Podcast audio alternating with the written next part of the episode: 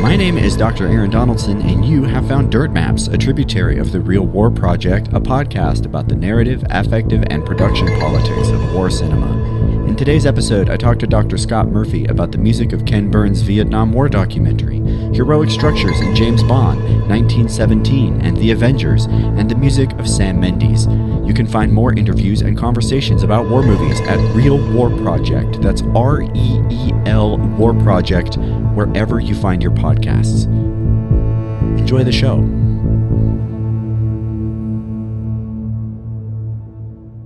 Joining me now from Kansas is Scott Murphy. After considering future careers in electrical engineering, high school math teaching, and film music composing, Scott found his true calling that brought these disparate avocations together into the perfect vocation professional music theorist. He has taught music theory at the University of Kansas, Go Jayhawks, since 2001, and is particularly passionate about understanding the music for the movies. He has published several journal articles and book chapters on the subject. He also joined me and Kate at the Alien Movie Project in episode 26 to talk talk about the major six major progressions relationship to outer space.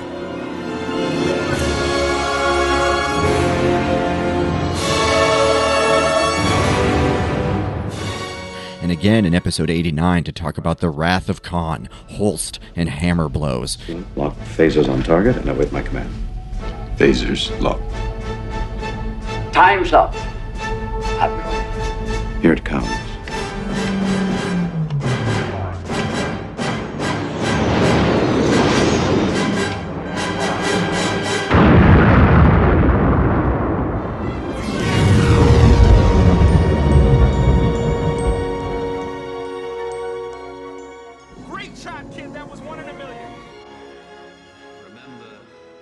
Murphy, thank you so much for taking more time to talk with me, and welcome to the Reel War Project.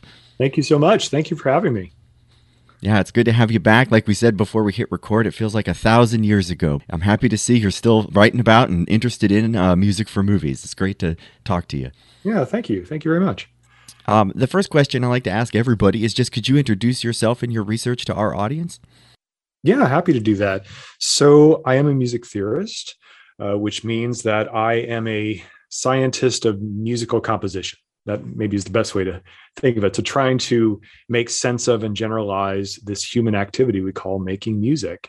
Um, so, while I like to make mu- music myself, I also like to make theories about other people's made music. And so, I, I, I suppose that's kind of my my primary vocation. And so, in terms of my research, uh, I, I, like to focus on lots of things. So, you mentioned music for the movies, uh, but also there are lots of different people making music, either alive now, like film composers, or maybe passed on. So, we tend to spend some time with classical music. And so, these composers from centuries past in continents across the the ocean. Uh, so spend some time with people like Brahms and others.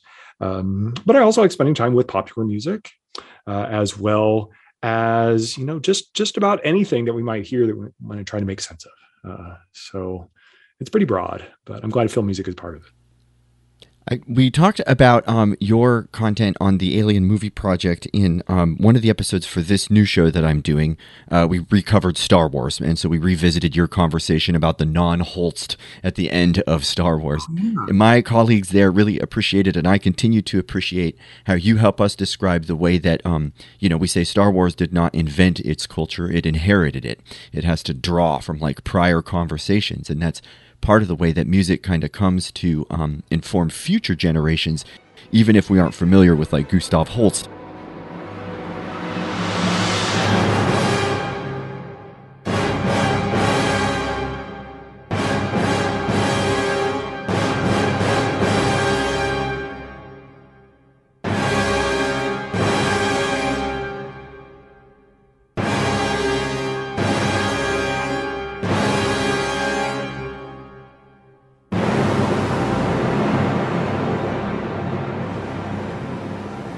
If we've seen the end of Star Wars, we definitely have heard a little bit of it. Um, and now we're kind of trying to talk about some some similar content here. Uh, we brought you on to talk about the new series that um, PBS has done, um, the Vietnam War, uh, and you said that you wanted to talk a little bit about what you described as pressing scales. Could you just quickly define that for non music theory folks out there? I'll do my best. Um, it's it's a fairly complex uh, idea, but uh, but I'll, I'll, try my best. So first of all, the, the name comes from an Australian scholar, actually, who was an ethnomusicologist, a jazz pianist, uh, and a music theorist. So, so Jeff Pressing was his name, and he has since passed. But we uh, give this name uh, for him because he kind of originated this idea primarily in jazz, actually, uh, whereby you have these different kind of repositories of pitches. Uh, and so, if you look at a standard keyboard, you'll notice that it repeats at some point. We call that the octave. And so we typically think of scales as a certain set of pitches that you put within that octave. And so, say the seven white notes or the five black notes for each octave are pretty familiar scales that we have in the Western tradition. But one of the wonderful things about uh, the music for uh, the Vietnam War is that they're using different combinations of notes that are less commonly uh, used in, in, in the Western traditions. And so one way to think about what a pressing scale is, I'm going to try this analogy on you. So so let me know if it's if it's falling flat. But since we're dealing with uh, kind of wartime topics, imagine if you've got a platoon who needs to cross kind of a pretty strong river. Well, let's say like a small river, maybe creek, um, moving pretty fast. And so they're kind of throwing sort of various uh, stones into the water to create some kind of walkway across. You could either say, throw in just a few rocks and then have to leap, right? From rock to rock. It's going to be a little more precarious. Um, but you could also throw in, say, more of them uh, so that they're closer together and it's a little then easier to traverse, especially if you got a, a big pack on with a lot of gear so if you throw in just a very few stones, you might get something like, uh, you know. So this is reveille, you know, played on a trumpet, and there's really only three notes per the octave there. So you're you're throwing in just kind of three notes that help you get across uh, the water, but they're kind of far apart. And so it takes a little bit of acrobatics uh, to jump mm-hmm. from note to note.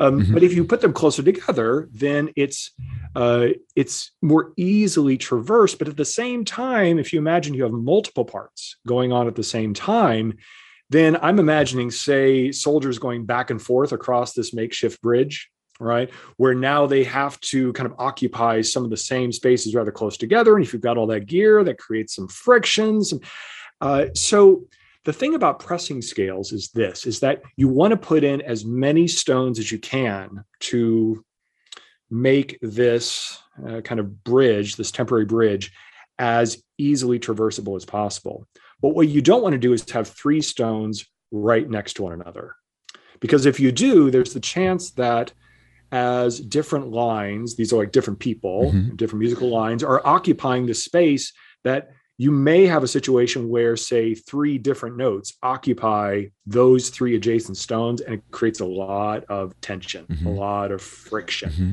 And so, the really cool thing about pressing scales is that they are those scales that have as many notes as you possibly can cram in between the octave, in between the shores of our creek.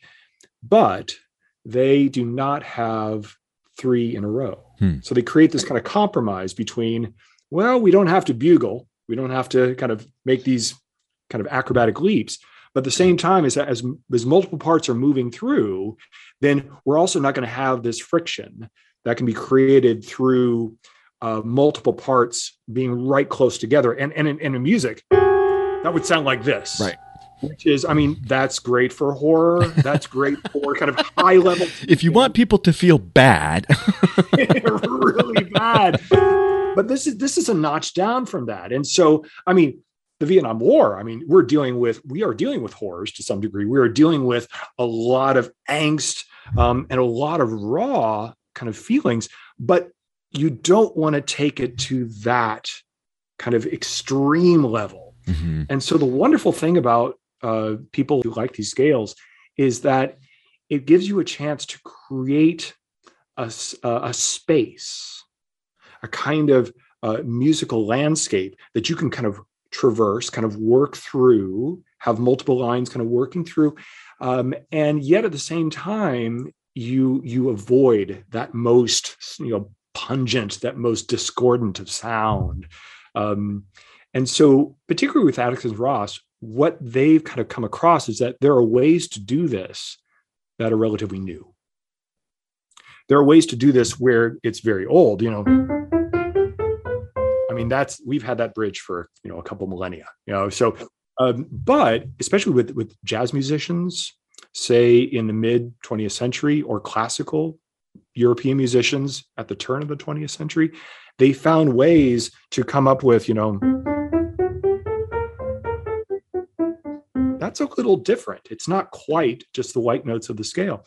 And so when we listen to a lot of spots in Burns's The Vietnam War documentary, we find Atticus and Ross using these different types of distributions of pitches that are not the, the standard ones, but they still fulfill some of those same functions of give me those stepping stones, you know, across the octave, you know, kind of river. Um, and be sure not to have, you know, three that are right together such that will, you know, will create that sort of uber tension that we kind of reserve for Halloween and Freddy Krueger and things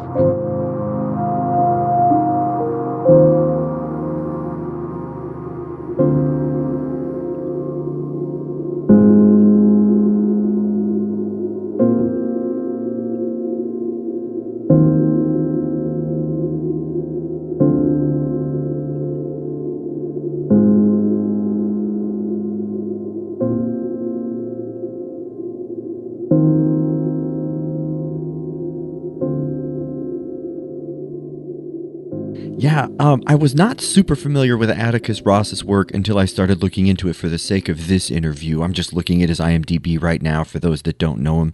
He's done Soul, uh, was the most recent one he did in 2020. Um, he apparently has worked with Dr. Dre. He did The Social Network. He's done quite a bit of stuff, including working with Nine Inch Nails and Trent Reznor, which is who he's working with on this soundtrack. I grew up listening to Nine Inch Nails and Trent Reznor, and one of the things I've always really liked about the music there is that there's definitely anger and horror and dissonant components. It, it, frequently does come in a kind of like chord form as opposed to really dissonant notes. It sounds, we'll talk more about this in a little bit, it, it frequently sounds um, just richer, you know? That description of all of those little stones and trying to move them apart so that they're not bunched together, like I can see that in my recollection of Reznor's music, just in terms of how I've heard it.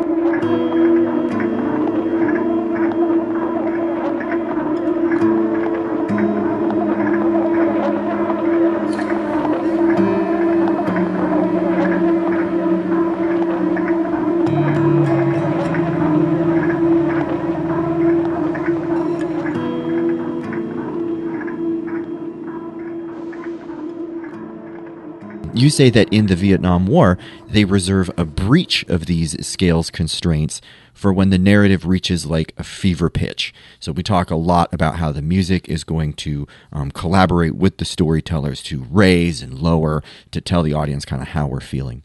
So what do you mean by um, breaching these scales? Can you kind of try to describe that and what does yeah, that do? Maybe one way to describe that is to kind of set up um, a kind of a, a control here. So so if you you know if you if you watch the documentary um, you know they have this music that they reuse for the menus um, that you know plays like over the very uh, first episode. Uh, this this kind of sound um,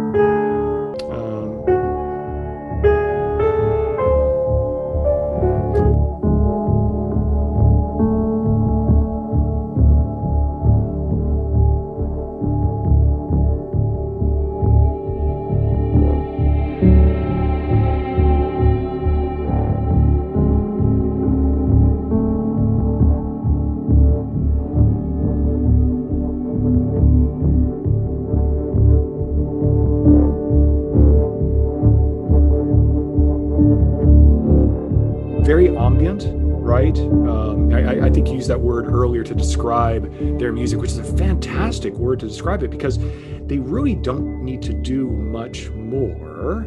Um, I mean, on the one hand, they're providing this supporting role as you know music for the narrative, but also the the musical canvas itself is the art rather than having to put something on top of it uh, you have this you know the, the, canvas itself just the collection of pitches that that's really all they need. What makes it interesting you know like a, like a good rothko it's not a standard canvas. You know you're using a different color that tells you hey this is something new but at the same time it's not the standard figure ground kind of you know here's the canvas that you're not paying attention to and here's attention to and here's something on top that you are. Um, and so they can kind of create this this ambient sound simply by finding a, a, different sort of distribution of these pitches of these stones. So what makes for the the breach is when they come up with a combination where you do have three stones in a row. Um, and so that happens a couple times in the documentary, at least to my ear. So there's one time, so you got like this pitch down below, and then you'll get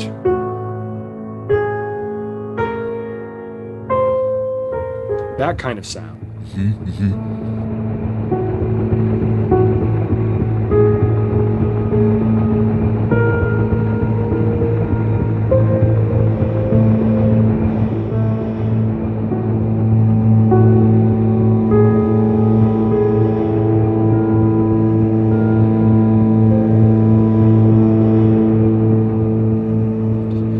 Which yeah, I mean, you can probably already tell it has upped the ante. You know, he's like, wow, this is even more. Um, because if I were to kind of pack all those notes within the octave, let me see. You, you get this, and so and so so it, it it kind of cranks the scale to eleven. It's one louder, isn't it? In a way that really matches what's going on in the the narrative when you get to these spots where uh, things well the, the narrative's really turning up to 11 so like early on in the documentary they're talking about the cuban missile crisis. Uh, and so during that can you know you know fevered pitch moment in history uh, that's when they use this kind of you know you know three stones together. Uh, and then later on uh, they also use it for for nixon uh, and and the plumbers and all of that illegal activity. Uh, so they kind of seem to reserve it for these pivotal um, moments in history uh, where we were on the brink of something really terrible. Um, and so, so in the context of so much of the rest of the soundtrack using these pressing scales, where they would avoid what what in my business we would call consecutive semitones, but what we've been saying like these three stones in a row.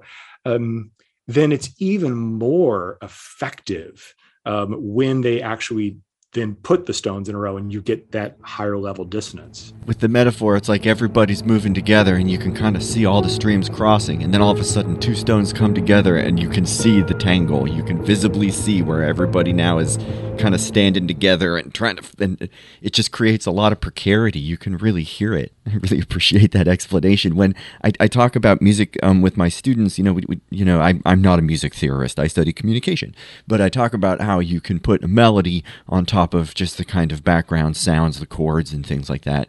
John Williams for me is the classic example. Like his Superman theme sounds like it is saying "Superman, it's Superman."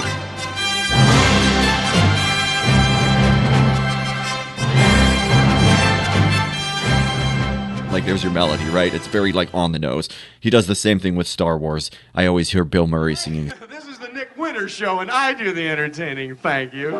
Let's go out with something really hot for these folks. A big hit out of '77. Ah, Star Wars, nothing but Star Wars. Give me the Star Wars. The melody just carries it. Trent Reznor just he does that in some of his music for sure, but that's typically not what he does. And for soundtracks, it works really well because they're little cues, they're little sonic moments that kind of cue you in. Um, and I did. I said I, I described Trent Reznor's music as spacious or as ambient. People will frequently call it percussive in an interesting way. It's not really hitting you over the head so much as it is just, um, you know, being moved by a beat. Uh, he uses lots of sounds for rhythms and layering and tones.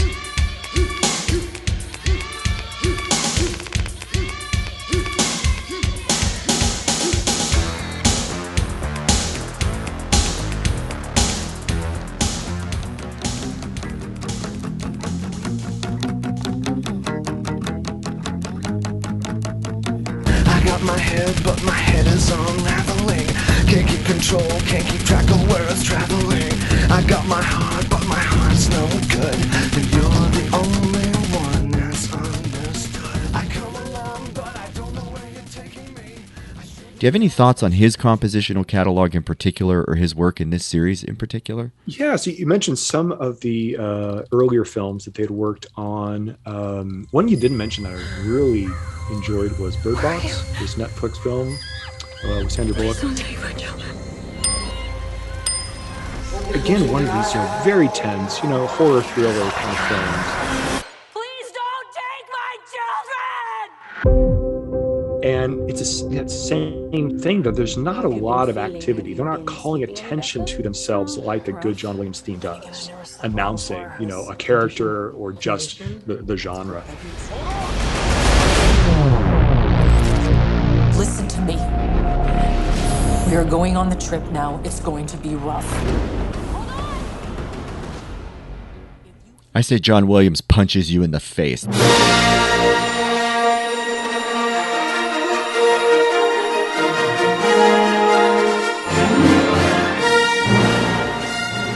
That's how he calls attention to you. It's like. Preferably with the trumpet on a high B flat. yeah.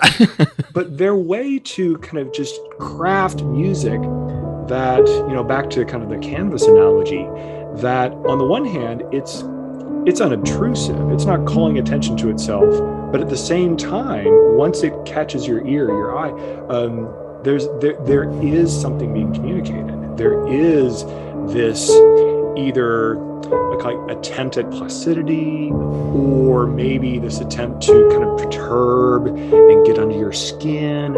I mean, the wonderful thing about these pressing scales, they come in so many different musical shades. You know, back to the kind of the, the Rothko analogy. I mean, the, like the you know the Rothko down in Houston in the chapel. You know, it's this it's kind of purple. It's hard to describe, right? But if you can imagine so many different shades of that same effect, where it's not just you know the the wider eggshell canvas. Instead, it's a kind of hue that you know communicates something, uh, but at the same time, it it flies under your radar in some ways, and so it's able to really, I mean, literally get under your skin in ways, um, and still be very uh, sort of efficacious in, in in a way that John Williams is not doing with these very kind of extroverted themes. Yeah, it's just a really great explanation. I appreciate that. Um, we're going to change gears just a little bit now. We had a great conversation on our show about the music of Sam Mendes. Um, we did that when we were talking about the movie Jarhead. Uh, we have not watched 1917 yet, but um, in our email collaboration beforehand, you said that in 1917, during the most famous scene, and it is a truly famous scene at this point, uh, the music we are listening to, you say, is redolent of a certain musical brand of heroism, whose precedents stretch from a 19th century symphonic poem uh, through early movie serials up to post 2000 Marvel, DC, James Bond, including Mendes' own 007 score. Can you tell us a little bit more about this symphonic poem and how it works across so many contexts? I actually don't know if I can tell you a little more. I can tell you a lot more. Go for it. Oh boy. uh, because there, there, there's so much to it, but I, I, I, can I can try to, to summarize as best I can. Um, well, first of all, let me kind of try to highlight the scene, and so I'll I'll play it on the piano, but you you can pull it up, you'll find it. But it's it's at the it's at the very end actually of this you know this harrowing run that our protagonist takes, which is kind of cutting perpendicular against then all of these troops streaming out of the trench, um, and it's it's so powerful. And so Newman writes actually music that's not terribly complicated. It's it's very uh, kind of uh, noble in its orchestration. Um, it's slow moving, and so there's this sense that it's more of anticipatory. Uh, so I, I try to play a little bit right toward the end.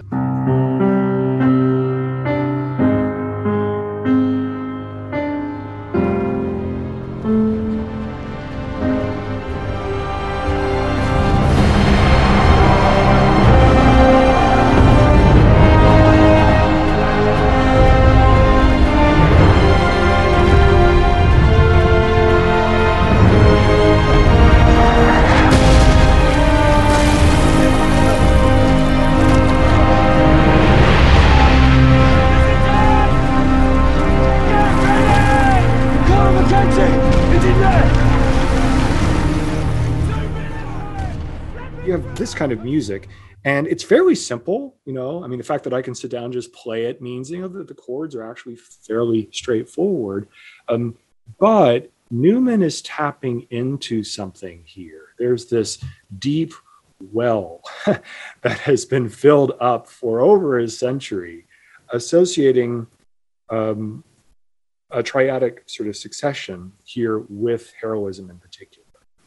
And so when we talked before about outer space, uh, we we learned that there was also a, a, a, succession of triads that was often associated with outer space, uh, kind of depictions of you know celestial objects or whatever it was. Here we have in particular. So if, if that's our tonic. Um, that sound, that sound. Um, so you're getting it Newman's kind of uh, sort of refracting it a bit. He kind of passes it through like a musical kaleidoscope, yeah. and so it's not as transparent, but it's definitely there, and you know that Newman's right. kind of channeling it. Right. Um, so yeah. that that progression, um, or if you were to kind of change the bass, so each of those chords are even more consonant, that has been associated with heroism for a long time. And so there is a symphonic poem by Franz Liszt, who was an early romantic composer from the 19th century. Um, and the, the poem's called Les Préludes, uh, this French title. And it's based on a poem.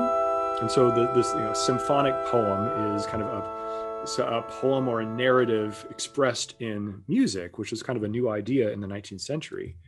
And it is it's it's based on this poem um, kind of rather loosely, but uh, there's one spot kind of toward the end of the the poem or the preface of the poem maybe um, and then the very end of the entire symphonic poem where the in fact i pulled up the line here. The line goes like this. It says when the trumpet sounds the alarm he kind of referring to a soldier he hastens to the dangerous post whatever the war may be which calls him to its ranks in order at last to recover in the combat full consciousness of himself and entire possession of his energy.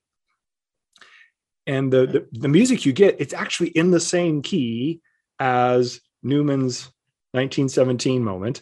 Um, and I don't know if I can do it justice because it's a lot bigger. Uh, I wonder if I.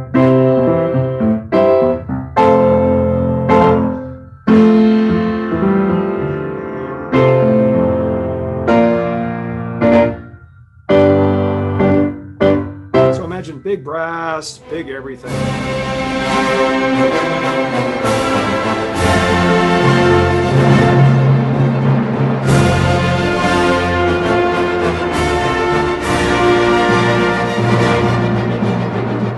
But then right after that, we get this.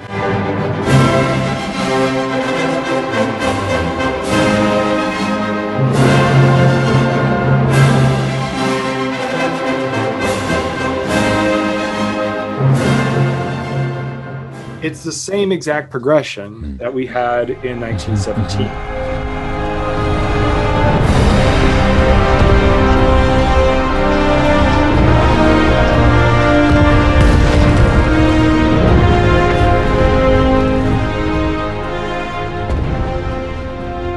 Which, which is pretty cool. Um, but also, if we kind of sort of wind things forward in history, we find that that progression in general and that tone poem in particular, that symphonic poem in particular, becomes increasingly associated with uh, heroism.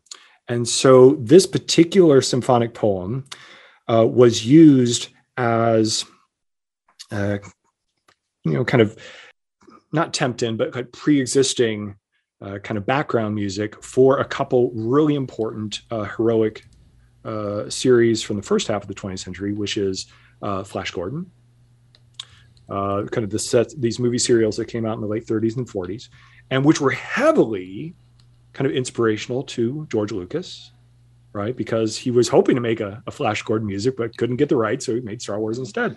Um, so, mm-hmm. so we find this particular tone poem actually being incorporated, actually re-recorded for uh, Flash Gordon to be used uh, for their opening credits.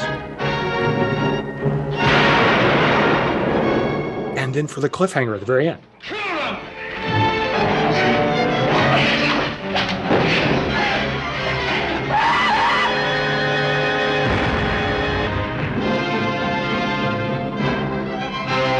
Which is just fantastic. Wow. Um, Yeah, yeah. it also gets used um, as cliffhanger music in the Lone Ranger radio series. And so when we think of the Lone Ranger, we think Huh. of William Tell Overture. I mean, that's the most famous bit of classical music that's associated Right. with the William Tell. That's played over the opening while the narrator's introducing, and then we start our radio drama.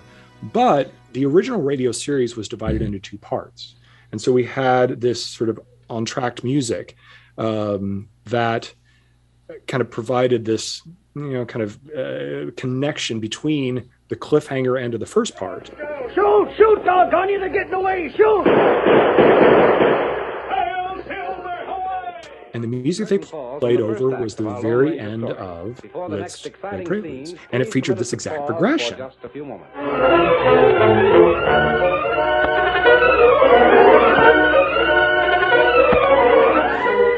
If we fast forward, then, um, you know, really the most recent movie serial has been all of these superhero films. Um, much like, you know, Flash Gordon, where you go back to the theater every week to see the next episode. It's so similar. It's so similar. It's except 130 million dollars a pop. The effects have gotten a little better. a little better. Oh, uh, yeah. But uh, yeah, so if you listen to um, Alan Silvestri's main theme, and we first hear this um, in the the Avengers, and then it you know you just hear it time and time again. Uh, so.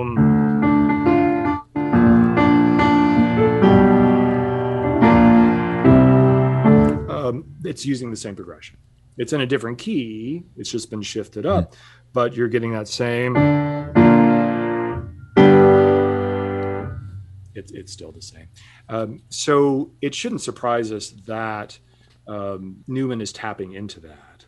Um, and also, there's the wonderful Mendes connection that you know we've had. You know the the the main. Um,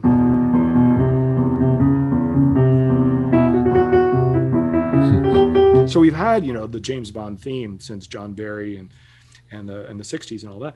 But what's curious is that. Um,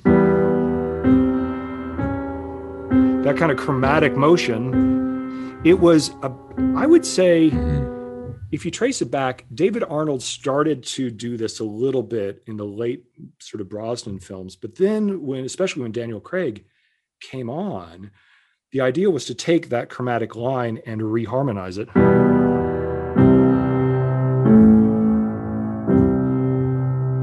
In such a way that it has that same heroic progression. No one had really done that before David Arnold, and he did it just a little bit. But when you get to Spectre, so Spectre is now Tommy Newman coming in uh, and scoring his first Bond film, you definitely get it.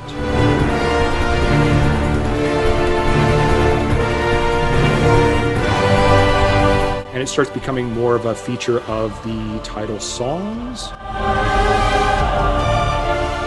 Adele's song has this very clearly in Skyfall. and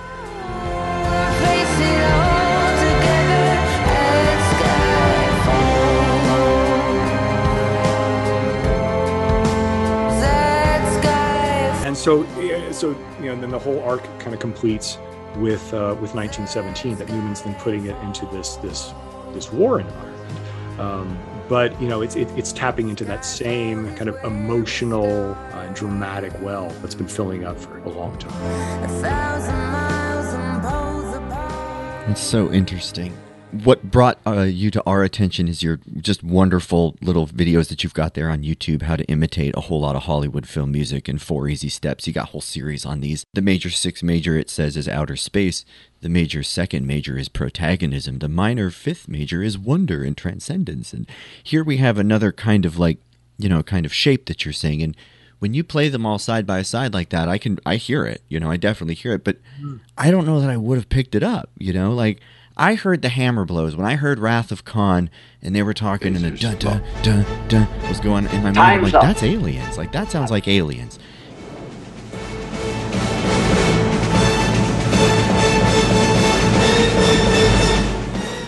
And that was the only reason I caught that. Is that kind of how this happens with you? Does it just like stick out to you when you see it, or do you kind of find it in one place and then go hunting, and and that's what makes all the connections? Wow, that's a, that's a great question. You know, the Flash Gordon, the Lone Ranger, um, that I think was mostly by luck. Um, so I think I was looking into Flash Gordon because I knew it was an important precedent for Lucas. Uh, and so going back and you know and seeing you know like the the screen wipes and the the crawl of the credits at the very beginning. I mean, so important. And so like, well, are, you know, are there any musical connections? Because we know that Williams took from so many other sort of classical works but would there be anything that maybe he drew from from the kind of visual cinematic source material that lucas was interested in because you know the holst elgar stravinsky all of those things you know that's that's not in the flash gordon series as far as i know so so that's what kind of led me there i'm like whoa there it is um lone ranger i can't even recall how that came about but in general kind of hearing these things i think part of it is that yeah you i mean if you live with music for a while you start to just speak and hear its language Yeah. I think, I think that's part of it. And so when you are kind of immersed in it, you know, just like any language, uh, it becomes something that you're just more attuned to, sometimes to a detriment.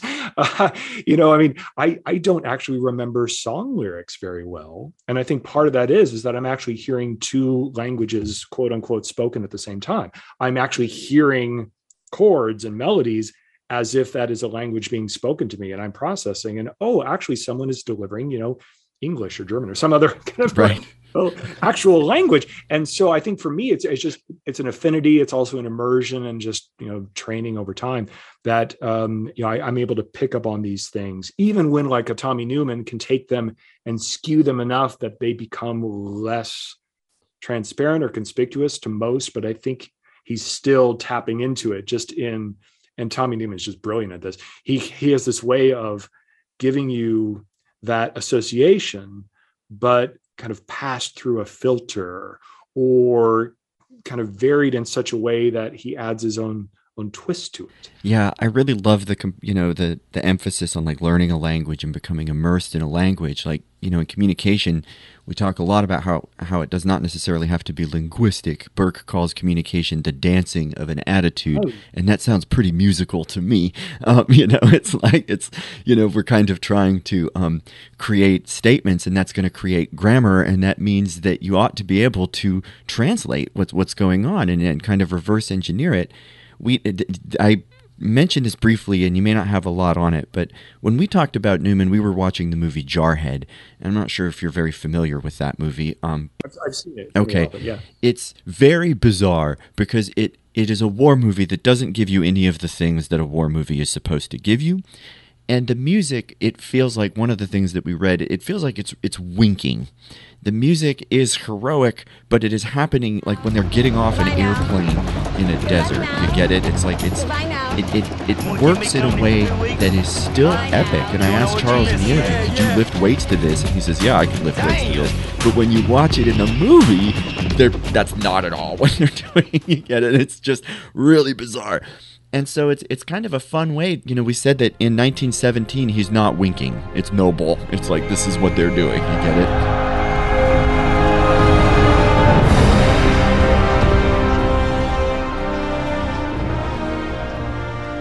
And we said in American Beauty, there's like a, a kind of weird mix of the two that brings people to kind of, you know, disagreeing conclusions. Some people think the love is real, and other people think the music is telling you, like, how horrifying could you be? Like,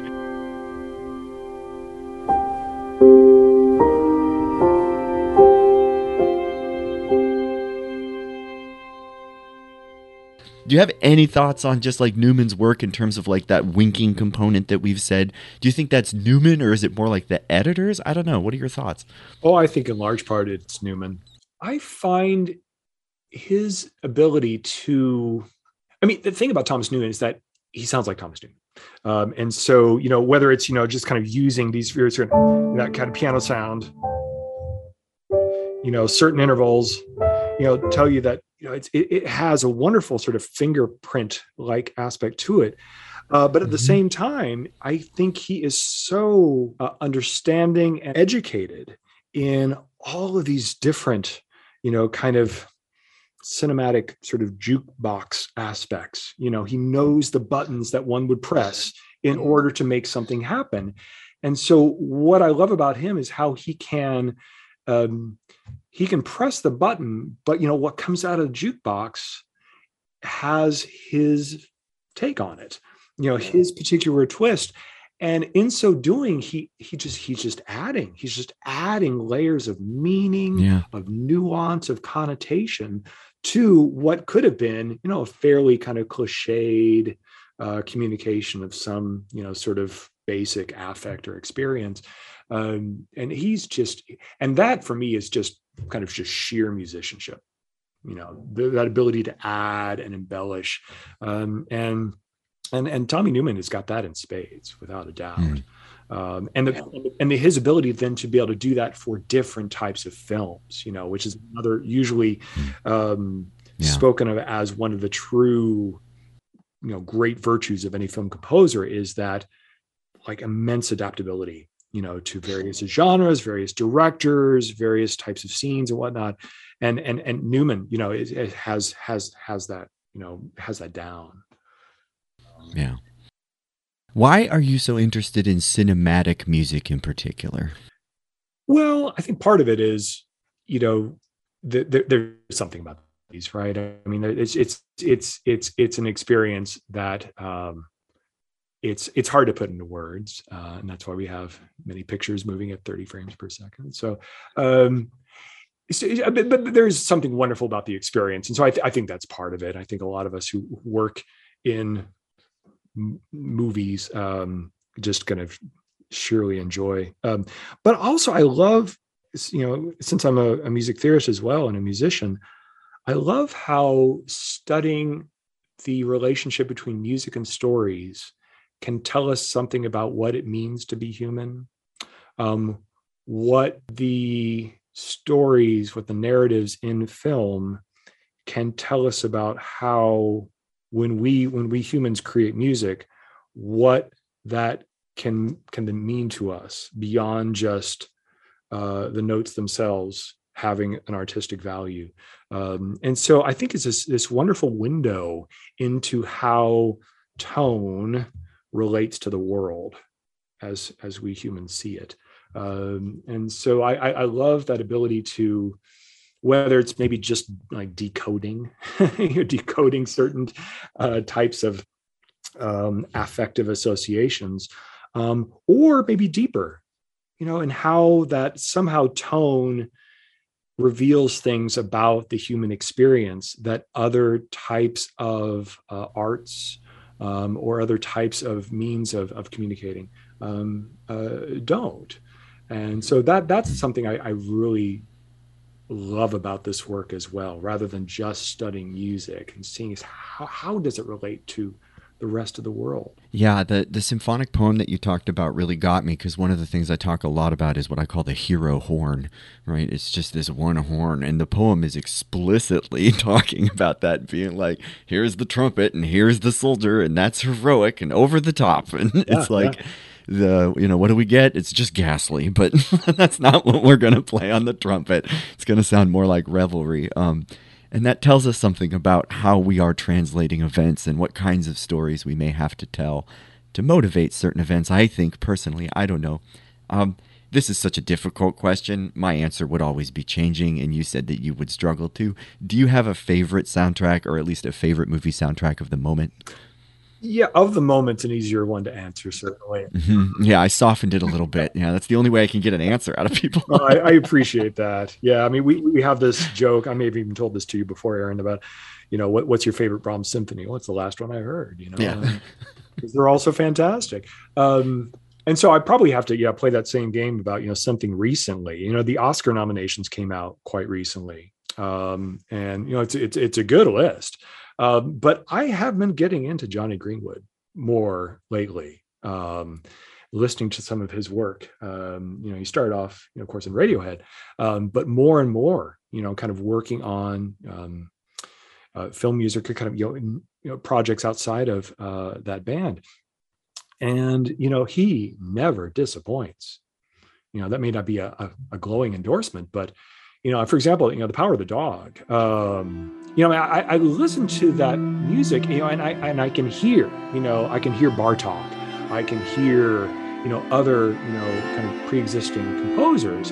But boy, am I enjoying it, you know, and and the way he adds to the atmosphere of that that that film, um, it's just it's so good. And yet at the same time, he's not really hiding much. You know, he kind of lets it all out there, and I really admire that. It's someone who's not afraid to just just just put it all out there rather than trying to kind of keep things up their sleeve.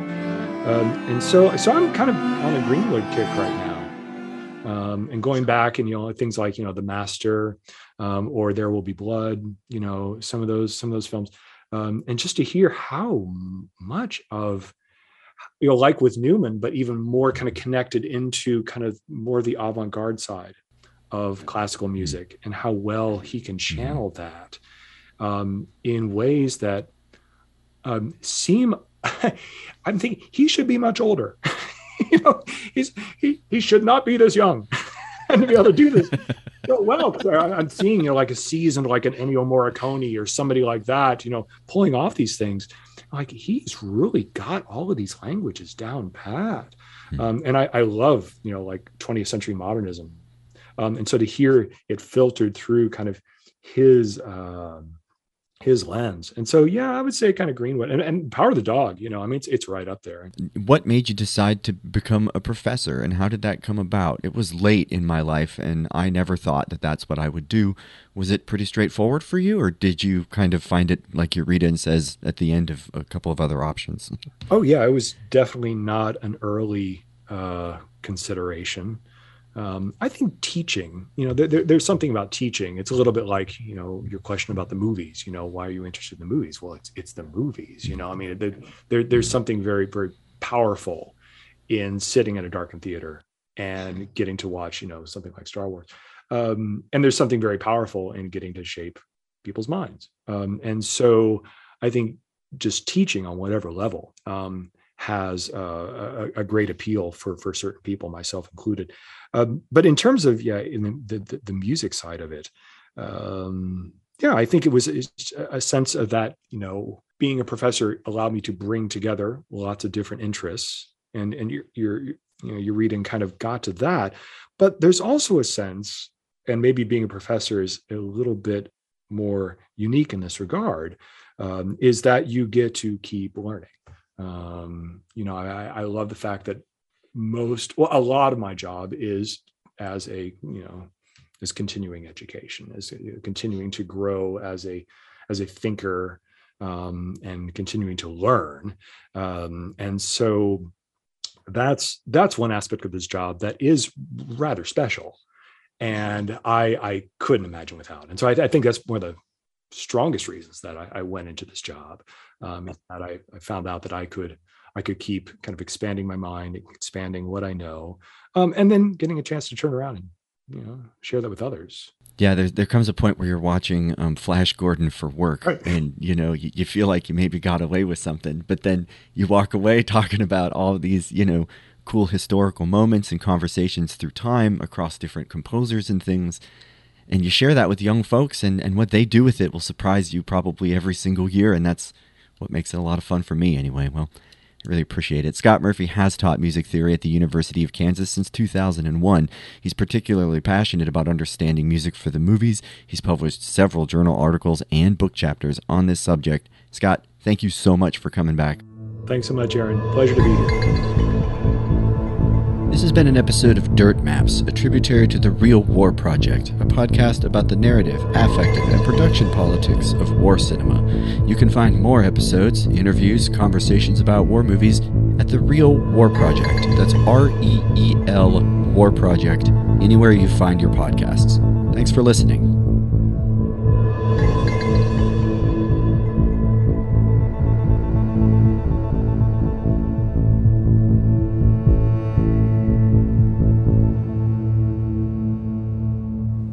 Most most blokes, you know, be playing at ten. You're on ten here, all the way up, all the way up, Yeah. all the way up. You're on ten on your guitar. Where can you go from there? Where? I don't know. Nowhere. Exactly. What we do is, if we need that extra push over the cliff, you know what we do? Put it up to 11. Eleven. Exactly.